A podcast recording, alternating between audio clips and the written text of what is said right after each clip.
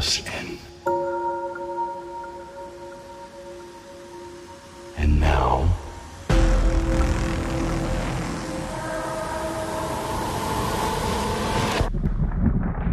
you are going to have to let us stay. Blurred up, blurred up. Welcome to the show where we talk about nerd culture from a B P O V, a black P O V. I am your host, Brendan, and I'm joined by a new person, Janelle. Hello. It's me, your boy. Are you? This, no. This is new? I don't know. You know. Sure. It's twenty nineteen. You know, hey, I'm, you know. I I'm just not, like to introduce myself as your boy. Blurred Up would like to be as inclusive as possible. um. So we have a lot to talk about today. We're going to, well, I'm going to talk about Midsommar. Have you seen this movie? No. Have you heard of it? No. I happened to see you post about it this morning, and then I saw a comment going, oh, it's the same directors as Hereditary, and I was like, ooh, saw that, not touching that other movie with the ten-foot pole. So you have seen Hereditary? I have. See, I haven't. So how did you feel about Hereditary? I mean, I hated it. Um, it was kind of like a hate watch for me. Like, can I... Watching it, I can see there was an art to it, and it was well done. I'm not a big fan of horror to begin with, and like it's slow and it's kind of just creepy, and you kind of just go, man, these are some crazy ass white people. So I don't need that to be translated into more films in my life. I completely agree. That's exactly how I feel about this movie. It, it's like they, they just give white people money for anything these days, man. Like uh, a friend reached out to me to watch this movie, and like like I hadn't even heard of it. And then she told me it was this horror movie from the guy who did Hereditary. And I actually wanted to see Hereditary. Um, some of my favorite uh, reviewers liked that movie. So I was like, okay, let's check it out. I didn't. They told me that I didn't have to see Hereditary to appreciate Midsommar. So I just went into it. So I, I had the time, and uh, I like horror. So I was excited to watch this movie. Uh, and a lot of horror these days have kind of disappointed me. There hasn't been really anything new that's I really liked. But yeah, I went yesterday, and Jesus Christ. Uh, as you said, uh, I think they should just have like Midsommar, colon, white nonsense. Yeah. I feel like that's that, that's that director's niche almost. It's white nonsense. It's white nonsense. It's his own genre now. He's like, I understand what the people want. It's my type of nonsense. Because also, I don't know if Midsommar is slow, because Hereditary was super slow until everything just started hitting the fan, like the last thirty minutes. And I was just like, what the f- is going on? Um, yeah. I'm going to get there for sure. Uh, for, I'm going to do a, a small review on this, and then we'll we'll get into uh, Stranger Things and your take on Spider-Man as well. So Midsommar is a folk horror film by Ari Aster, and it's in the vein of The Wicker Man from the seventies, a little bit of Rosemary's Baby, a little bit, and most recently Get Out in a way. So there's a group of PhD students, and they're invited to a tiny remote village in Sweden during Midsommar for a festival that is held every ninety years. Uh, the Midsommar aspect is important, and I'll get to that a little bit later. Um, there are actually two actors I picked out from Netflix shows. Have you seen The Good Place? I have. You know, Chidi. Oh, yeah. He's in this movie, uh, William Jackson Harper. And have you seen the Black Mirror Bandersnatch episode? No. Okay. Well, the lead game designer from that episode, uh, his name is Will Poulter. He's in this ep- He's in this movie too. But the two main leads are Florence Pugh, who pays... who plays Danny, and Jack Reynor, who plays Christian. Jack Reynor kind of looks like a like a Chris Pratt, to be honest, like like a like like Great Value Chris Pratt. Ooh. So anyway, they play a struggling couple on the verge of breakup, and so Christian's friends want him to kind of dump his girlfriend and party with them in Europe. Anyway, like the, the movies I, I talked about, uh, the students are, you know, they're at ease and they enjoy the people and their surroundings. You know, their guards are down. And it is very slow, as you talked about with Hereditary. But as the film goes on, and you learn more about this town's culture, things get more uncomfortable and then straight up horrifying and batshit insane. I want to talk about the positives, though. I don't know how Hereditary was. As you said, you know, you said there were, you could you could appreciate the art, right? I could. I can tell that there was a lot of thought put into it. It's just not the kind of thought I want. Yeah. Like many art house movies, you know, the cinematography is great. There are beautiful shots that's, and some of them tell a story in themselves. There are some transitions to different scenes that are well done. There are shots that make you curious about what's to happen next. Some things are just barely in view or glossed by that comeback later in the movie. Was that how Hereditary was? Or yeah. I think he stays with the same style. The same aesthetic, yeah. Yeah. Even how the camera moves around kind of adds to the foreshadowing. Uh, it may reward viewers upon repeat watch, if you dare. But that's not to say that the film has a lot of surprises. There are some shocks in what happens, but because clues are given, and in this movie, some of them are literally displayed as art around the village itself, you know what's coming. But that's like the fascinating part. It adds to the atmosphere. Most of this film is in the daytime. I looked this up. Um, in the far north of Sweden, the sun does not set at all in June, and there is darkness around the clock in January. So in this movie, I think night is only a couple of hours, but even when they sleep, it's daytime outside, essentially. Got it. So I've never seen a horror film where like ninety-five percent of the movie takes place in daylight. Um, you know what's coming, but it's like this slow descent into madness, and you can't cover your eyes. Like the sun is literally shining on everything. Everyone in this cult is all smiles almost all the time, even up until the very end. The music, for the most part, stays light and happy, even to the backdrop of the horror and the straight up gore that comes. Is Hereditary a gory movie? Actually, no. As you were talking about the light, it made me think about Hereditary. If I can recall this properly, I'm pretty sure the ending scene is also in the light of day. Like they're in an attic or something. Like they're in a building, but there's definitely sunlight coming in, which I thought was weird because normally most horror films end in nighttime or are just, you know, in the shadows. Right. So maybe that's just something that is a part of the aesthetic now, or there's just a symbolism to horror and daytime. This movie is definitely, and I'm sure Hereditary same, it's very unconventional. Mm. The first gory scene will definitely shock you. I mean, honestly, there are images from this movie that still haven't left my brain. Like when the movie was over, the only thing I wanted to do was just forget and drink. Got it. Yeah. I was just, I was done. I was absolutely done. Are we allowed to drop spoilers? Not about so much this, if I drop a spoiler about Hereditary.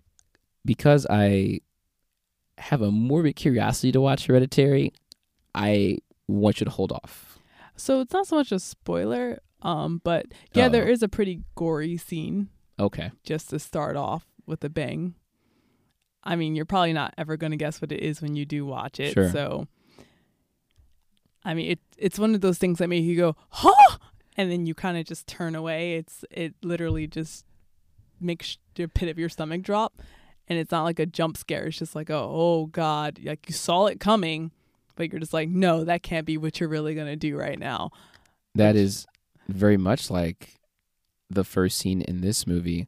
And what I found even more fascinating as a black person was Chidi, who's like Wesley Snipes black, you know what I'm saying? Um, before this event happened, they asked, "What is this event?" Or you know, it's called, I forgot the name. It's it's a Swedish name. I can't pronounce it. But as they were about to go to sleep, they're like, "What's what's happening tomorrow?" "Oh, this is happening." What what is it? Well, you know, their their friend who's a part of the village. She's like, "Oh, I, I can't I can't really explain it very well. You just have to see it for yourself." And they turn to the black guy. The the black guy is a P H D. I think he's an anthropology doctoral student, and he is studying this culture, and he actually knew what it was, and he just looked over, over at them and just kind of had a smile like, I can't tell you. So he knew this gore was going to happen. It's part of the scene. It's part of, of the ritual. It's gore. Mm. And even after he saw it and everyone's like freaking out, after they witness this gore, he's so cool. Like, uh, you know, they're like, everyone's freaking out, almost vomiting. He's like, you know, they're like back at, at their sleeping quarters. Hey, man, how you doing? Yeah, I'm fine. And I'm like, bruh. What type of black person? What kind of black person are you, dog? Really? There was a brown couple there. They weren't black. I guess they were maybe of Middle Eastern descent from, from that from that area. And as soon as they saw that, they were like, fuck that. They were they were like me. I'm like, I'm out. Right. I'm out. I don't know. I'm always kind of weirded out when I see films and they have a black character who almost reacts not like how I feel like a normal black person would. Um, and I'm just like, what type of person would do that? Or they're like the one who just co-signs a bunch of white nonsense, I would say. And I would just go, who in their right mind would do that? And I'm just like, who directed this? Well, they, they try to take it in the kind of cultural relevance angle. Like, it's not our culture. We're not here to judge. We can't, you know, tell them what to do. Because the gore was pretty much consensual gore. It's cultural, right? I'm not judging. I just honestly don't want to be a part of it. Sure. And I feel like most people would just be like, yeah, I'm just going to yeet one out of here. Well, that couple, that brown couple certainly yeet the fuck out. I'm I'm here for them. I support their choices. Well, you say that now. Anyway. Yeah, I can't really say yeah, that. Yeah, don't want to don't want to spoil nothing. Anyway, I, uh, do I recommend this movie? Because people have asked me this question a bit. Should I see it? At the very least, I can say that this film is challenging. If you're a lover of film itself, uh, cinematography, et cetera, then sure. I, I can't promise you'll like this movie, but you can be a part of the conversation surrounding it and this up-and-coming director because he's certainly unique. You can't take that away from him. If you're a fan of horror, like I said, you have to understand that this is quite unconventional. It does not follow standard horror tropes. And I didn't know that going into it, and I almost walked out the theater halfway through because I was frankly bored.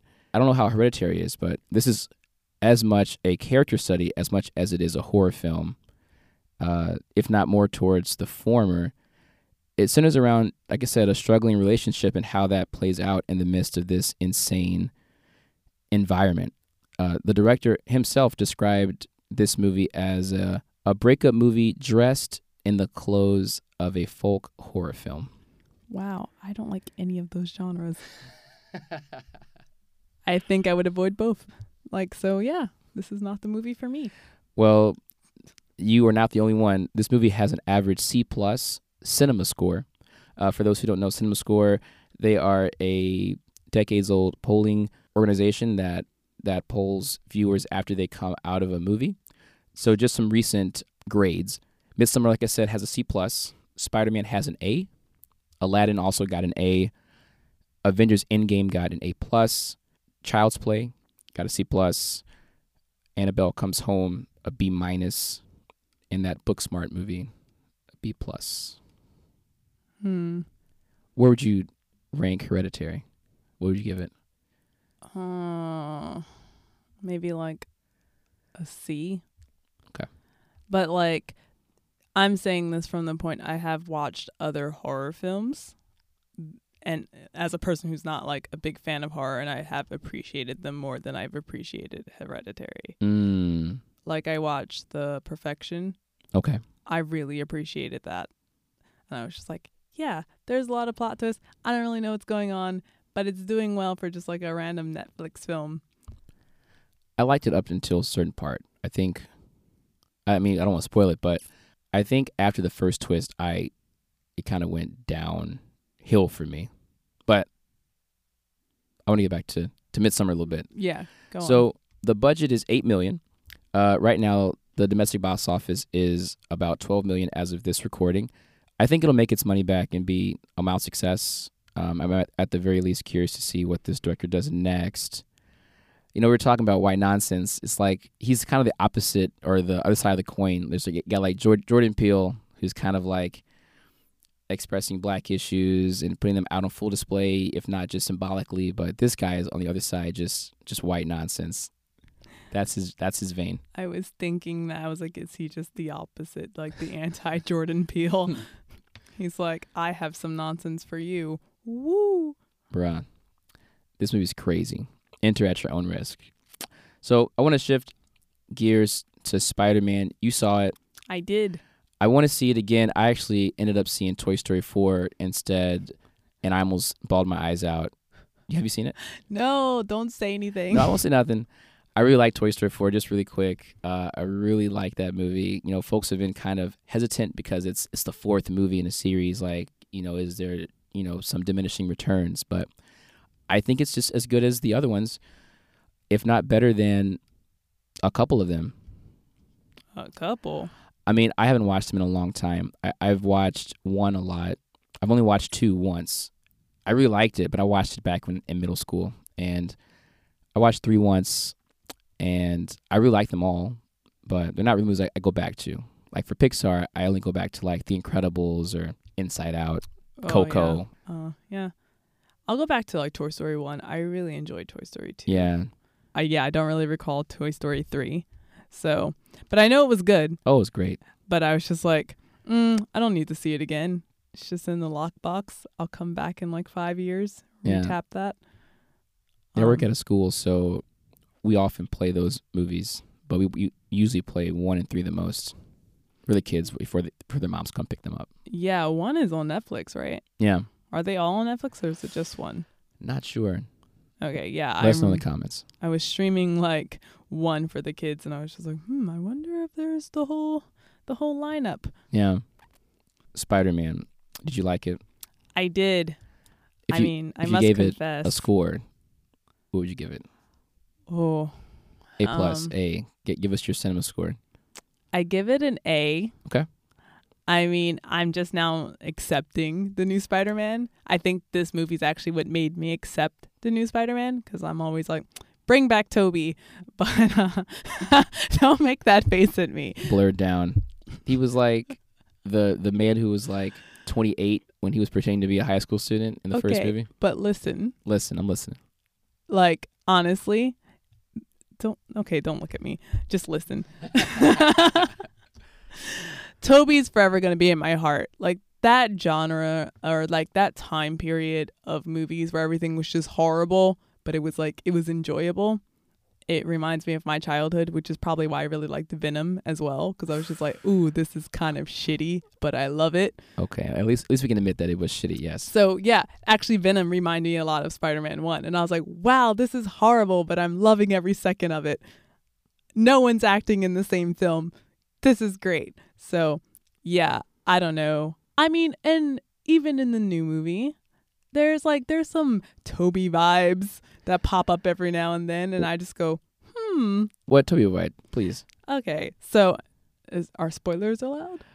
No. Um, I'll keep yeah, it, I mean, okay. I'll keep it light. It's it's almost past six hundred million dollars, and it's barely been a week, so everyone's seen this movie at this point. So it there will be a spoiler at this point, so please keep that in mind. Okay. Turn off or well, skip to like ten minutes later when we'll start talking about Stranger Things. Anyway, go ahead.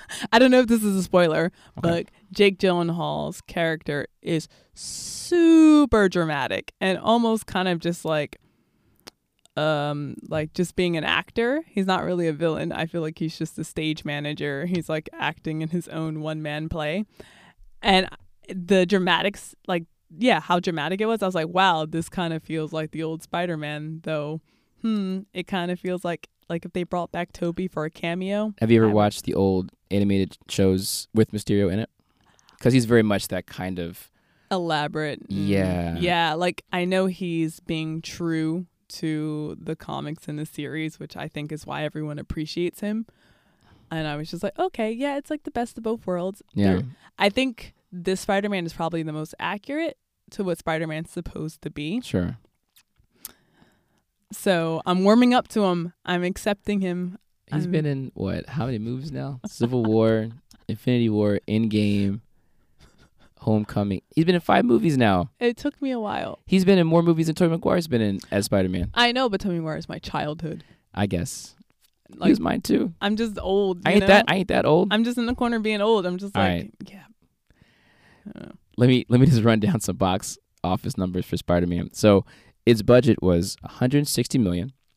From Tuesday, it made one hundred eighty-five million dollars domestic and about five hundred eighty worldwide. If we're only looking at the weekend, it collected ninety-three million dollars. Uh, Homecoming made one hundred seventeen. So it actually, Homecoming outgrossed it as far as weekend, just raw weekend numbers. It's the fourth highest grossing Spider-Man film opening. It's behind Spider-Man three, Spider-Man Homecoming, and the original Spider-Man. But like I said, it's already past six hundred million as of this the date of, as of this recording. It has broken some other records. It has grossed the biggest Tuesday ticket sales, best Wednesday gross for a Marvel film, the second fourth of July sales, second second largest fourth of July sales, and it is Sony's biggest six-day opener of all time. Hmm. It's doing pretty well. Yeah. I mean, it'll probably pass a billion in two weeks. You know, it'll, it'll join that club, in my opinion. We'll see. I want to talk a little bit about, we were talking about Mysterio. Um, there were some scenes that got cut out of the film for the sake of time, and they're going to be put in the Blu-ray release.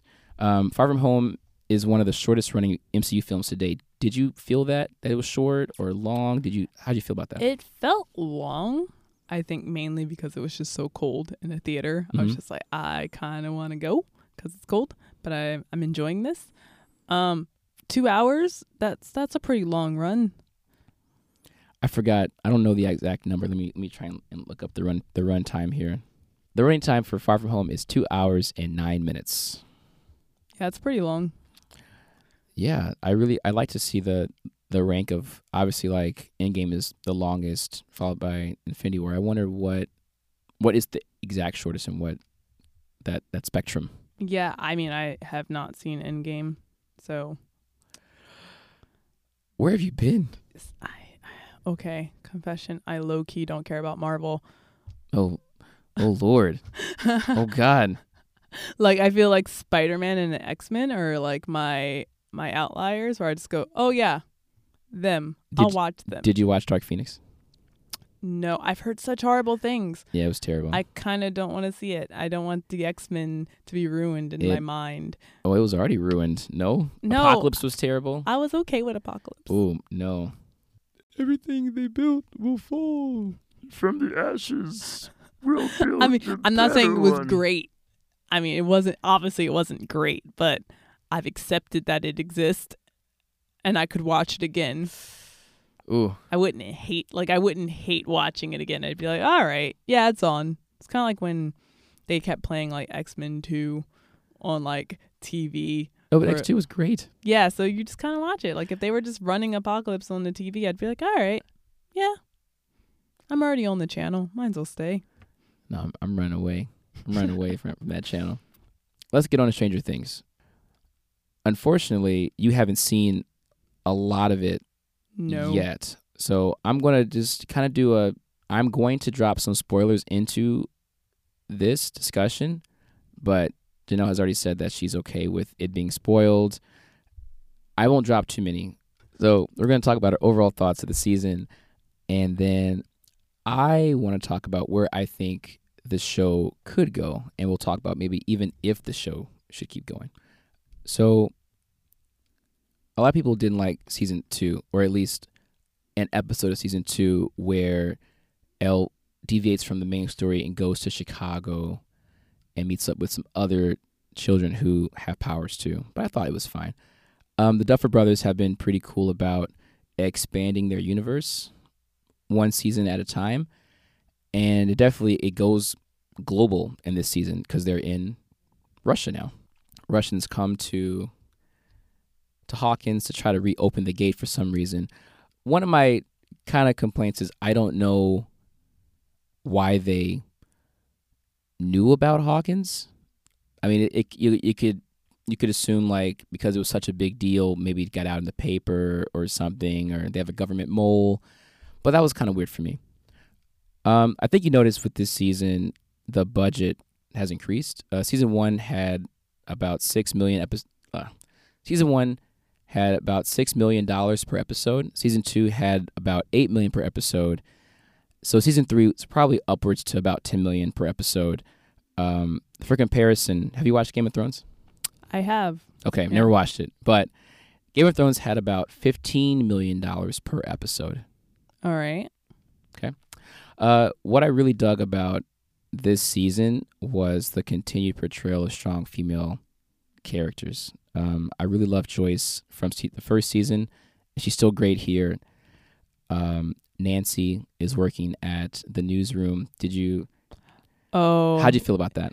Yeah. I was like, this feels like Mad Men. Wow. Like the whole, um, her making a valid suggestion. And he's like, okay, well, can you solve the mystery of like, where's my mustard? I was oh, like, yeah. dude. It's like, get your own fucking he's, mustard. He's a, he's a dick. I think that's probably pretty accurate for the time period, though. Yeah. It it felt at a time over the top. Uh, the main antagonist, uh, look up his name. I remember him from, you ever watched that movie? His name is Jake Jake Busey. You ever watch uh, Contact with Jodie Foster?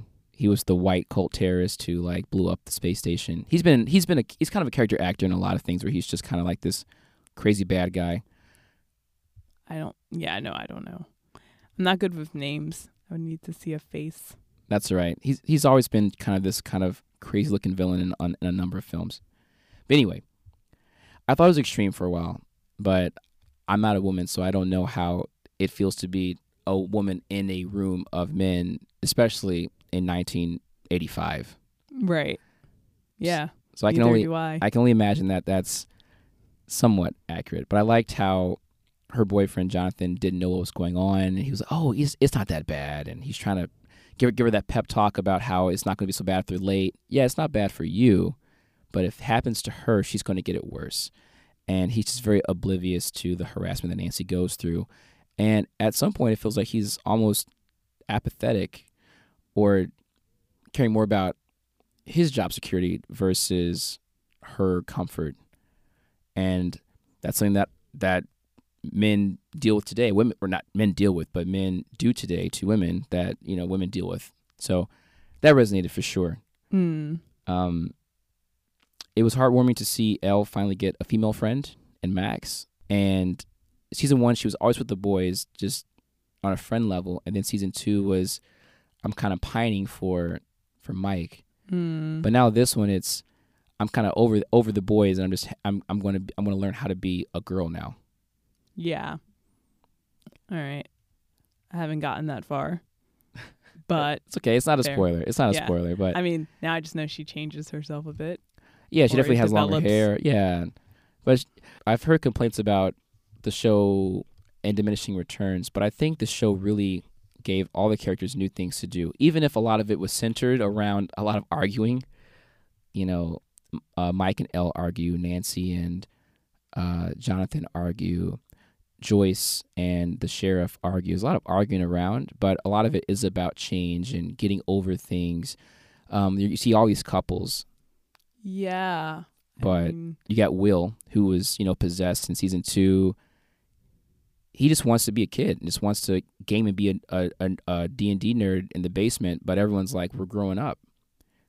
And it's kind of a... a he kind of represents the audience who want to see these kids stay little kids, but they have to grow up. Yep. I was going to talk about that because I was like, a lot of my friends are like, I don't like seeing them in this weird phase where they're making out on my T V because they, they feel like my children. Why are they making out on my yeah. T V? And I'm like, yeah, but they're old. Yeah. They're getting there. They're getting there. I think it's always hard when you watch a show and it's like, time for like they're actually growing up with the show yeah. because they change rapidly even between seasons, because there is like a big gap, and there's like, okay, they come back, they're like at least two feet taller, they've right. got acne, and you're like, who the hell are you? You're not the same person I knew in season two. So luckily they all kind of look the same. It's just Elle has longer hair, but more yeah. or less they're, they're they're pretty much the same. Yeah, it's kind of like they're not, their faces aren't changing, they're just stretching out. I mean, Dustin still has no teeth. Yeah. Right? He's adorable. He is. He's, he's awesome. I, I loved him and his relationship with Steve at the ice cream store. They were that was kind of my favorite character dynamic, those two guys together. Just real quick, do you think Susie is real, Dustin's girlfriend? Oh, I mean, I hope she's real, but knowing how this fucking series is, she's probably not real. As he just walks away. Okay. Well. Dun, dun, dun, dun. No, spoiler. No, Susie is real. And what I liked really about those guys, uh, Susie and Dustin at the end, is they're just an unabashed nerd couple. And they have a, a musical number together that is hilarious. In the middle of this crazy, intense moment in the show, they're singing the Never-Ending Story theme. Have you ever seen that movie? The Never-Ending Story. I With have no idea what you're talking about. What? Man, you are young. How, how old are you again? Oh, my God. I'm not that young. I'm twenty-five. Yeah, there's there's a definite difference here. But I want to get back to L M X, I, because it reminded me of when I was a kid. Um, there was a scene where they were in the mall, and she's trying to get Ella to try on clothes and find what she likes, not what um, her father, Hopper, likes and what Mike likes is what she likes. So they're putting on clothes and taking like little photo shoots. And then at one point, they're trying on heels together, and they fall down in the middle of the shoe store, and they're just laughing, and the older women are looking down at them, snubbing up their nose. And it reminded me of when I was a kid with my homies going through the mall, and we were just goofing around and just not giving a fuck what anyone thought of us. Mall culture. Yeah. Yeah. I kind of miss malls. Ugh, I don't know about all that. Maybe. I, I I like that this show is trying to further normalize nerdism. Uh, you see Steve is still chasing clout, trying to act cool outside of high school. You, you know, he was like hitting on those ladies, and he was just, yeah, he was bricking. I mean, that feels pretty accurate to mall culture. Mm. one hundred percent. As a person who's worked in malls, I was like, yep, this is the shit that goes on. Yeah. It still goes on. Yeah. Like, um, yeah, his little side rant about not getting in, like thinking about going to college. And going, oh, I was going to go to P- Purdue. I was thinking about it, but you know, I need some, some life experience. As an ice cream. I cringed yeah, so hard. I was like, did. Oh, you're crashing and burning. No. The My favorite scene is him taking off the hat because he's like, this This is how I won't strike out. It's the hat. Right. Just got to reveal the hair. I was like, because oh. he's Steve the Hair. Steve the Hair Harrington. Oh. Even further, they're normalizing female blurs through Erica. I know you haven't gotten that far yet, but... From the jump, you see Erica kind of just being sassy. I loved her in season two. She was one of the brightest spots of season two to me, and I really wanted the Duffer Brothers to use her more in this season, and mm-hmm. they definitely do. She's hilarious. She has just such a foul mouth. She has the worst mouth of any character in the show. I mean, we already hear Dustin and the guys be like, shit, or damn, but she goes all out. I love her a proper so sailor. much. Yes, that's that's a good point, right? They're the ice cream. They're the ice cream uh, chips. Chips Ahoy. Yeah. And she cuss, she cusses like a sailor. Absolutely. She's a proper sailor. that's that's a good point. Um, I like that she's also like chasing clout. Steve is kind of an older guy chasing it, and she's a younger ten-year-old chasing it. But it's revealed that she's really brilliant with with numbers, and she knows a lot about communism and capitalism. And but she still rejects nerd nerdism and puts down her brother and his friends for it. Mm. But as the show goes on, she learns to embrace that, and that's that's really cool. I think that's a great message for uh for black black women out there and black girls, black teens who may be watching this, this show. It's okay to uh, you saw see you see you yesterday. The Spike Lee one more time. See see you yesterday. The Netflix movie about the. the two black teenagers who, who invented the time machine. Oh, I have not seen that. It's pretty cool. But the black lead in there, the, the woman, I forgot her name, but she's just like Erica, brilliant, but she's still from Brooklyn. She's still from the streets. So she loves hip hop. She, she curses, but she's just a genius. And mm. I like that they're allowing black women to you know, not just be some like Ivy League, uh, like librarian nerd person, but, you know, have more dimension to their character. There's more complexity, which yeah. is more accurate to what Black women are. A- absolutely. Most people of color and Black women and men often have a lot of sides to them, yeah. and they only present one side to the coin in the issue that I think there's now somewhat, but not really being resolved by Hollywood, is they're showing, oh yes, this person can do this, but this, there are more sides to them. They're more interesting than that. Yeah. And they are a more complex character. And I'm like, well, that should have been the thing since the beginning, because all humans in a way are kind of complex. We're not James Bond characters. We're not just flat two D people. Yeah. So, I mean, kudos to them for showing different sides to for sure. a genius Black girl. Ayo. It is... I was watching it and I really like like these guys are like the Avengers of nerds. You have Dustin is like the engineer nerd.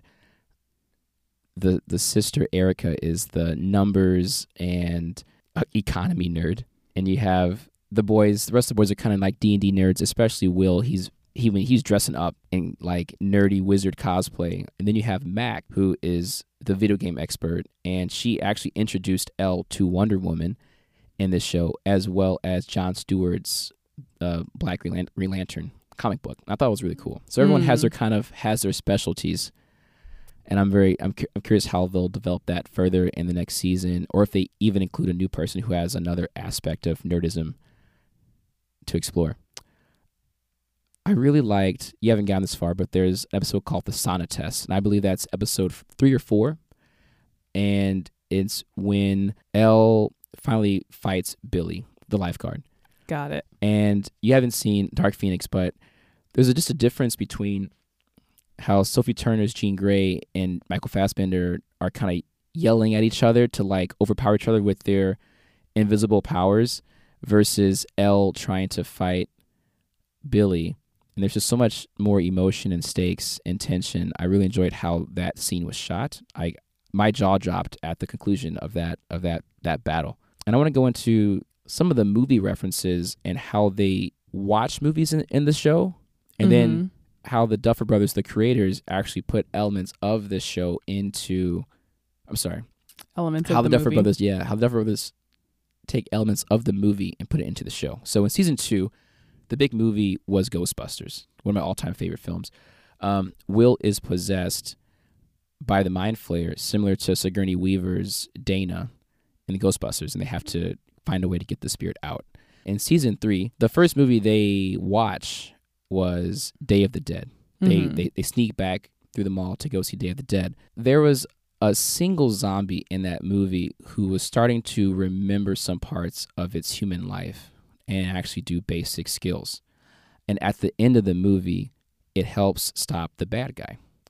So, spoiler, in this season, Billy gets infected by the Mind Flayer, and he's struggling to stay human throughout the show. There's a scene where Elle kind of goes into his mind to like see what's going on, and all that kind of comes out in the final episode.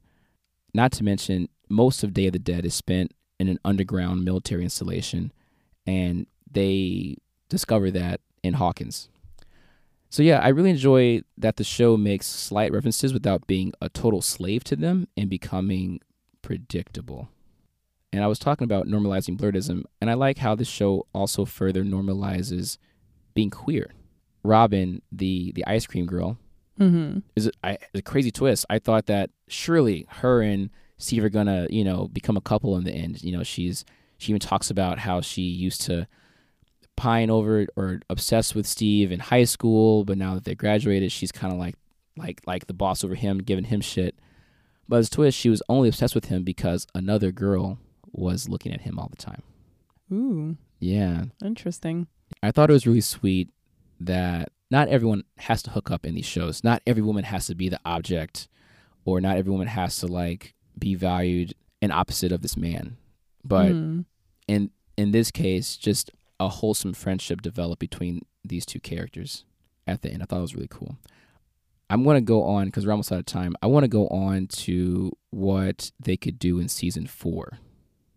A lot of people think that they should stop here. A lot of people make are thinking maybe they can't do anything else with the Mind Flayer. We haven't even seen his final form. Mm. Right? We saw him confront Will, and Elle more or less just fought back a tentacle at the end of season two. So I want to go into the movies that were used in this season, and then I want to talk about movies presumably that will be used in the next season that will be the year later, nineteen eighty-six, which is a huge year yeah. for, for, for horror films. Um, so in this movie, near the middle, they play Back to the Future. This show never puts in a movie without a reason. So at the end of this season, it's presumed that Hopper's killed. But in the final scene before Joyce and Hopper blow up the machine that opens the gate, he's not there anymore.